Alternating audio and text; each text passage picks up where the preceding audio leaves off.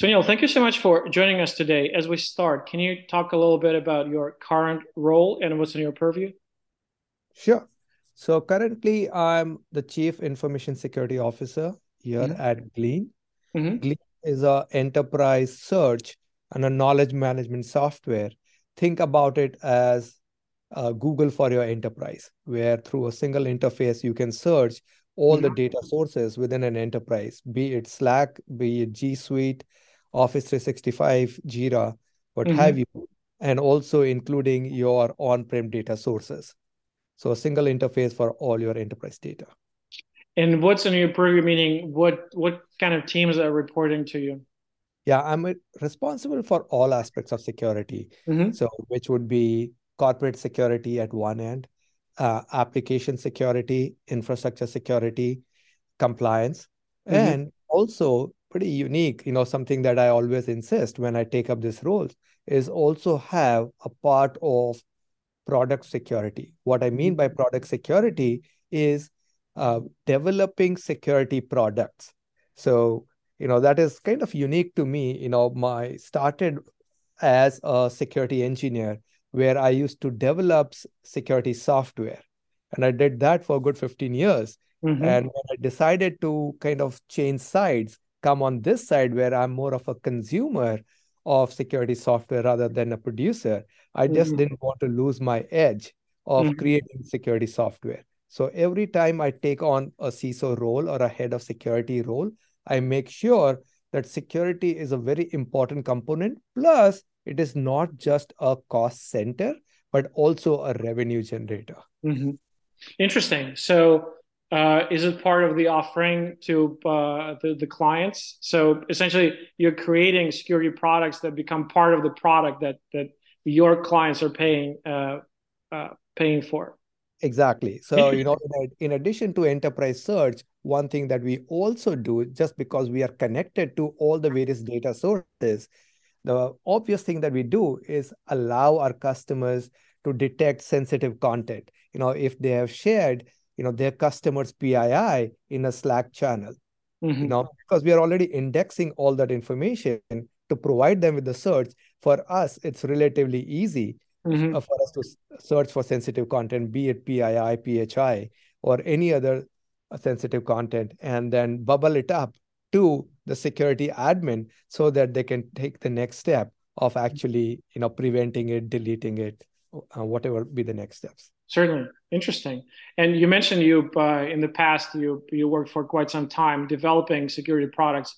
Uh, if we kind of take a step further uh, back, how did you get into cybersecurity space? What, what's kind of what the tra tra trajectory? Where did it start? Yeah, so started my career as a software engineer way back, you know, mid 90s. I'm definitely dating myself. And then, you know, one thing I always liked was, you know, cryptography and the challenges that come with developing a security software. You know, with soft uh, with g- generic software development, not to say anything bad about it, you generally tend to focus on the happy parts. With security software, you definitely focus on the happy part, but you also are constantly thinking that how would the attacker try to subvert your system? and that challenge you know really excited me so and that's when you know i decided to more focus on companies that are developing security software. Started my career with a lot of doing pki public key infrastructure and cryptography hmm initially. And then slowly you know moved the, uh, through the entire stack. You know i've done layer 2 firewalls you know in within the linux kernel and hmm also done web application security in the terms of developing software as to how do you protect yourself? Even if you have vulnerable web application how can you protect yourself? So kind of done the entire spectrum of things. And it is during this development process where you know my customers would often be cios and cisos and you know in that interaction you know i would always try to put myself in their shoe as to what are the biggest challenges they need to solve what kind of solution they're looking for and you know while doing that during you know my 15 years first 15 years of my career i developed a good appreciation for their work And that's where in the last five to seven years, I've kind of come onto the other side that, hey, I do understand everything that they have to go through. Why not, you know, I try to tackle that problem myself. Absolutely. Absolutely. And well, and to your point, uh, it's uh, it's interesting that so basically you uh, you went from being a software engineer to to developing cybersecurity products to being not only the developer but also consumer of uh, cybersecurity. Uh, I mean, you, you, I'm sure you deal with cybersecurity vendors as well. Um, you, so you've seen kind of how the industry evolved and developed over time, and obviously it's uh, it, it's clear that it's it just as a concept it, it's exploded in its importance uh, in a way that now everyone is aware from from high level uh, board of directors c level executives all the way to consumers. I, I think it just it's top of mind for a lot more people than it used to be. I think maybe just be, because of technologies playing such a substantially bigger part in all our lives and also powering enterprises uh, in a much more profound way than was the case uh, 10 years ago, 20 years ago. And as a result, the, the threats exploded as well. Um, I think as a result, a lot more people are looking to either switch from, from technology to cybersecurity, or maybe, maybe even uh, kind of their more junior roles, even students looking at the space and, and figuring out if they want to make a career out of this. From your vantage point and with your experience, what do you what do you recommend? Uh, what some of the let's say what are the top three things a more junior professional or a student at a college should focus on to set them up for success uh, in cybersecurity as a practitioner? So one thing, you know, I would say is security. It's a mindset. So you know they should do get into cybersecurity not because it is cool, not because there's job uh, job safety, but because they like the mindset of someone who likes to be on the defensive, trying to protect the critical infrastructure from the bad guys, and always be thinking two steps ahead as to how uh, steps that they're taking could potentially be subverted. So if they think that they have that mindset, then those individuals will do really well in cybersecurity. And we need many of those. And once they have decided that that is a challenge that they want to take on and spend decent amount of their career doing that, then one place that I always tell them that a good way to get started is there are many bug bounty platforms sign up for one of those. Try to see that can you play the role of an attacker and once you find a vulnerability, actually make a recommendation as to how to defend against that attack that you just exploited. Can you play both the sides of the coin? If you think you can do that effectively, then you have a pretty good career in cybersecurity. Interesting. Yeah, there's a number of companies. Uh, I think Bugcrowd is one of them. HackerOne. There, there's a handful of them that kind of uh, uh, it's it's a community, but also a way for companies to sign up, sign, sign themselves up for a program like this, and uh, and do so in a fairly safe way without opening them up to um, absolutely actions less than friendly. Um, I think it's a great suggestion. Um, so going back to vendors, you you've seen both uh, the cybersecurity vendor side and, and now you as a practitioner, I think, as you mentioned, you, you, you saw both sides of the coin. Um, every time we bring the, the subject of vendors, often it evokes a very visceral reaction. Um, sometimes CISOs, they say, well, I, I don't use email. I only use Slack. My email does exist, but I never I never open it because it's just so overrun with solicitations from vendors. Someone else uh, we talked to said, uh, "My phone is on silent from Friday, from Monday morning until Friday afternoon. My phone is on silent because it's just imp- impossible to get any work done. I constantly get calls." So um, it, again, you kind of you've seen both sides of the coin. What are some of the ways you think uh, uh, in in kind of your last time six months, maybe a year? What are some of the ways that cybersecurity vendors surprise you on a positive side, and what some of the pet peeves? What are some of the ways that they're most um, too aggressive and too uh, overwhelming in terms of how they approach practitioners? You think? Yeah, so I would say I'll start with the second part of your question. And I agree with everything the other CISOs have said. And I unfortunately have to do similar things. I just pretty much never pick up my phone eight to five or, you know, look at my emails very much for the same reasons.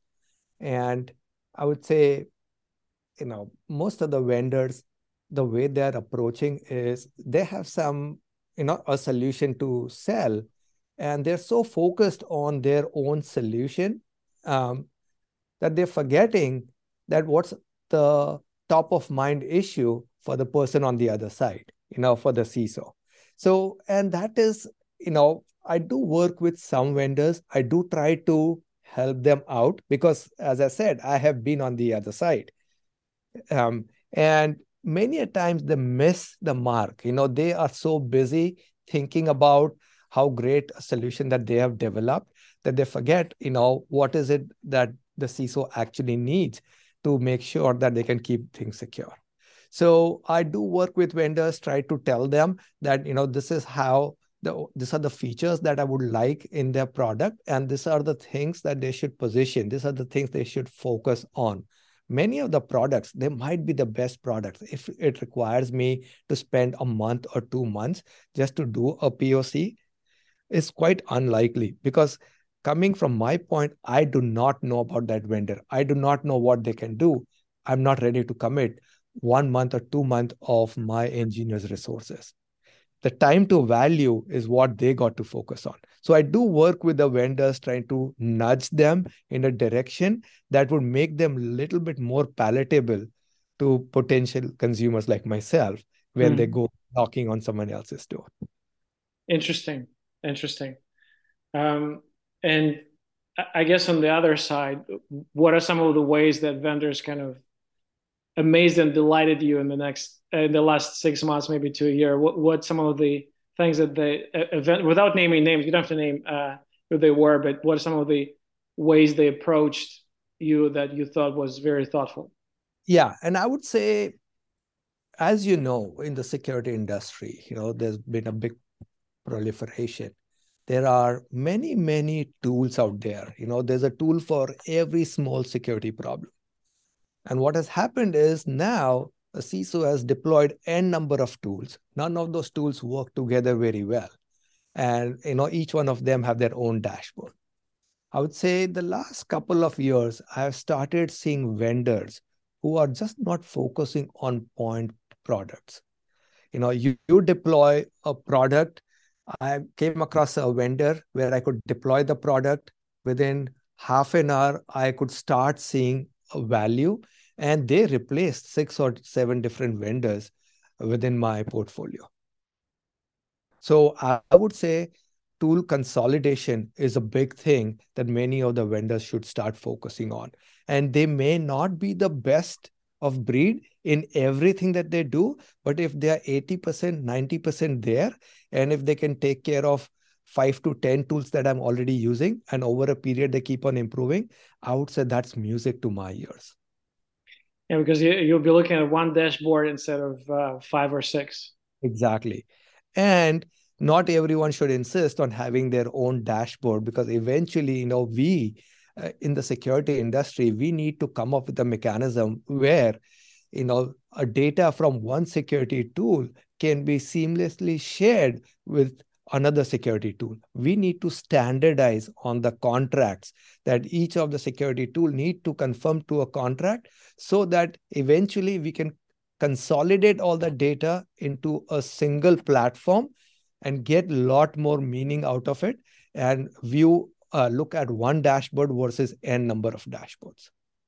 Certainly. And uh, is it going to be done through APIs uh, so that different solutions can be reconfigured like Lego blocks? You can pick and choose, but all of them should be ta- should be on some sort of one uh, format, one protocol that allows them to talk to each other in secure ways. Is that the the future that? You, yeah, the, yeah. The my ideal state would be through standardized APIs and standardized schemas, mm-hmm. where each of the product is required to produce and consume from each other. So mm-hmm. uh, exactly as you said, as Lego blocks, so that you know uh, CISO can put all of them together and it works cohesively, which is not happening right now. We have, I would say, some solutions where you can take all the data and put it into a SIEM, but that operates at a log level.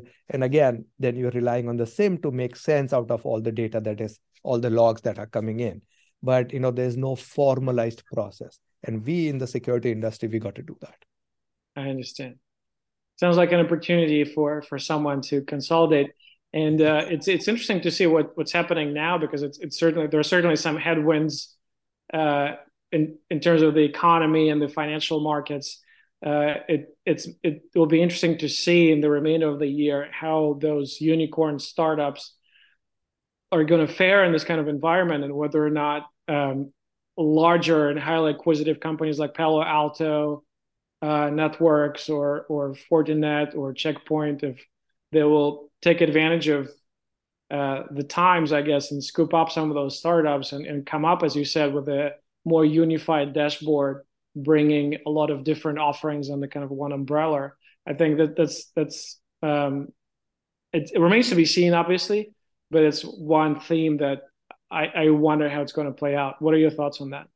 No, I absolutely agree, and I think as I said, tool consolidation is top of mind.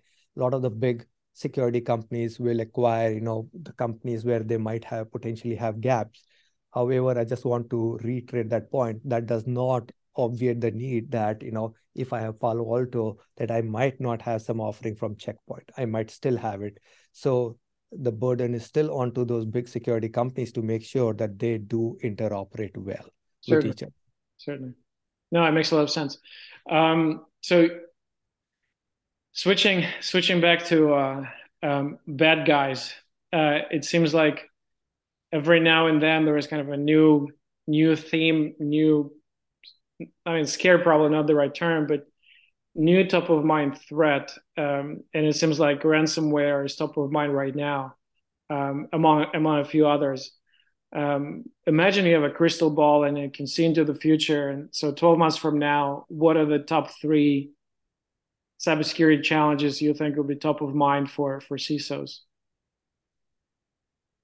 I would say, with all the advancements that are happening, especially around generative AI, you know, you must have heard about many of those. Mm-hmm. There are many, many good use cases unfortunately, you know, bad actors also would take advantage of all the advancements. Now I'm afraid, you know, the script kiddies will use things like ChatGPT or Copilot to actually develop very pointed attacks. So yes, ransomware, phishing, all those attacks, we'll, we'll see more of those, uh, more so because of the hybrid uh, work environment. Now they will become even more difficult to track because, you know, every bad actor out there now has the tools to create very dedicated spear phishing campaign and you know gone are the days when you know you can look at the english and say hey this person seems to be from nigeria you know trying to carry out a phishing attack because now that person has access to all the tools that you and i have to compose a pretty nice paragraph you know more targeted uh, towards a misha so that's one class of attacks that I would say we'll see more of. Similarly, even malware, uh, because of ability to create codes um, so much faster, um, we will see many of those. So all the signature-based solutions, all the antivirus, anti-malware, you know, those will pretty much become ob- obsolete, and more behavioral-based solution will become more prevalent in order to protect uh, interesting. It's uh, it seems like well the the two things I'm realizing about cybersecurity. One, it's an it, it's an ever changing landscape and ever moving target, uh, and also it's a team sport. So it's uh, uh, obviously coordinating with government authorities. Um, I know there are, there are certain agencies that are very active in uh, sharing information uh, about some of the threats that they see with uh, with corporations um, and some kind of, and some associations, uh, industry associations as well. Well, uh, Aphinia, one of the mandates is to bring together cybersecurity professionals for various purposes, uh, career networking and professional networking as well. And um, obviously, well, there is the weekly uh, email newsletter, and there, there, there is a membership website. We're recently in the process of launching the Slack channel, and uh, some of our initiatives are successful, and we get good response and good traction. Others a little bit less so. So, from your perspective, what are the some of the things that um, you think we're doing well, and where you think we can improve? So I have looked at some of the newsletters. I have seen, you know, some of the videos of other CSOs mm-hmm. that you do include. I did view some of them because I like to, as you said, professionally network, try to see what other CSOs are thinking, what's top of mind. As you said, it is a team sport. You know, the bad actors are working together. You know, you can today you can go to the dark web and buy an SDK which carries out the most sophisticated attack for less than 5k the bad actors are working together. You know now it's the time for all the good guys to come together and work together and do the uh, share the intel. That's one thing. Other thing is i'm a big believer in crowdsourcing. Again we need all the good guys to come together. That's why i mentioned the bug bounty program and those platforms where now the good guys can help improve the security of each and every company out there. And together we got to fight against the bad guys because this is not a single company thing. Certainly certainly. And but uh, in terms of specific tactic specific ways for Aphinia to uh, enable that i do you think what kind of formats you think uh, will be more successful in accomplishing this goal i do you think we should host more face-to-face local events, which we kind of started late last year. Do you think it's it will be Slack channel? Do you think it will be um, Zoom calls focused on specific areas, whether it's social engineering or ransomware or zero trust or what have you? What are your thoughts on? I, I would say pretty much all of them. Everything would have value. You know, bring uh, all the security professionals together uh, in. Uh, informal environment where people can talk about their top of mind issues. They can talk about how they are actually solving them, where this information could be exchanged. Slack channels where, you know, issues when they come up, you know, every day I have to tackle some unique problem that I have not tackled before. You know, I am part of certain CISO networks where I do reach out to the broader network, posing the questions and seeking feedback. More of that would definitely be valuable for me uh, Slack channel where all the security professionals, all the CISOs could be there, and you know we could just have you know open-ended questions and discussions. And I would say if uh, you guys do some due diligence on vendors, as you know, you know everyone gets pinged by many many vendors. And every time you got to spend a lot of effort if you are looking for a solution for a particular problem, there are n vendors. And out of n vendors you at least choose five that you would go through the due diligence.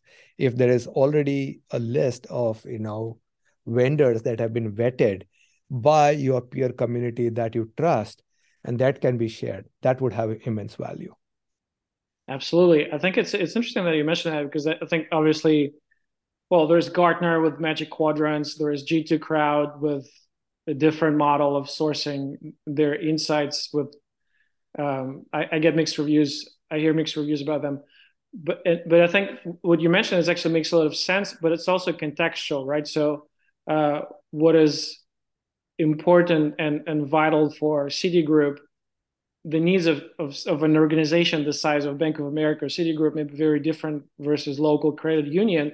Both are in financial services. Both are dealing with uh, personally identifiable information and and uh, financial records and money, just a different scale. So uh, as, a vendor or solution that will be appropriate for Citigroup, maybe not appropriate for a credit union. So I think it's it, all those recommendations will need to be context aware.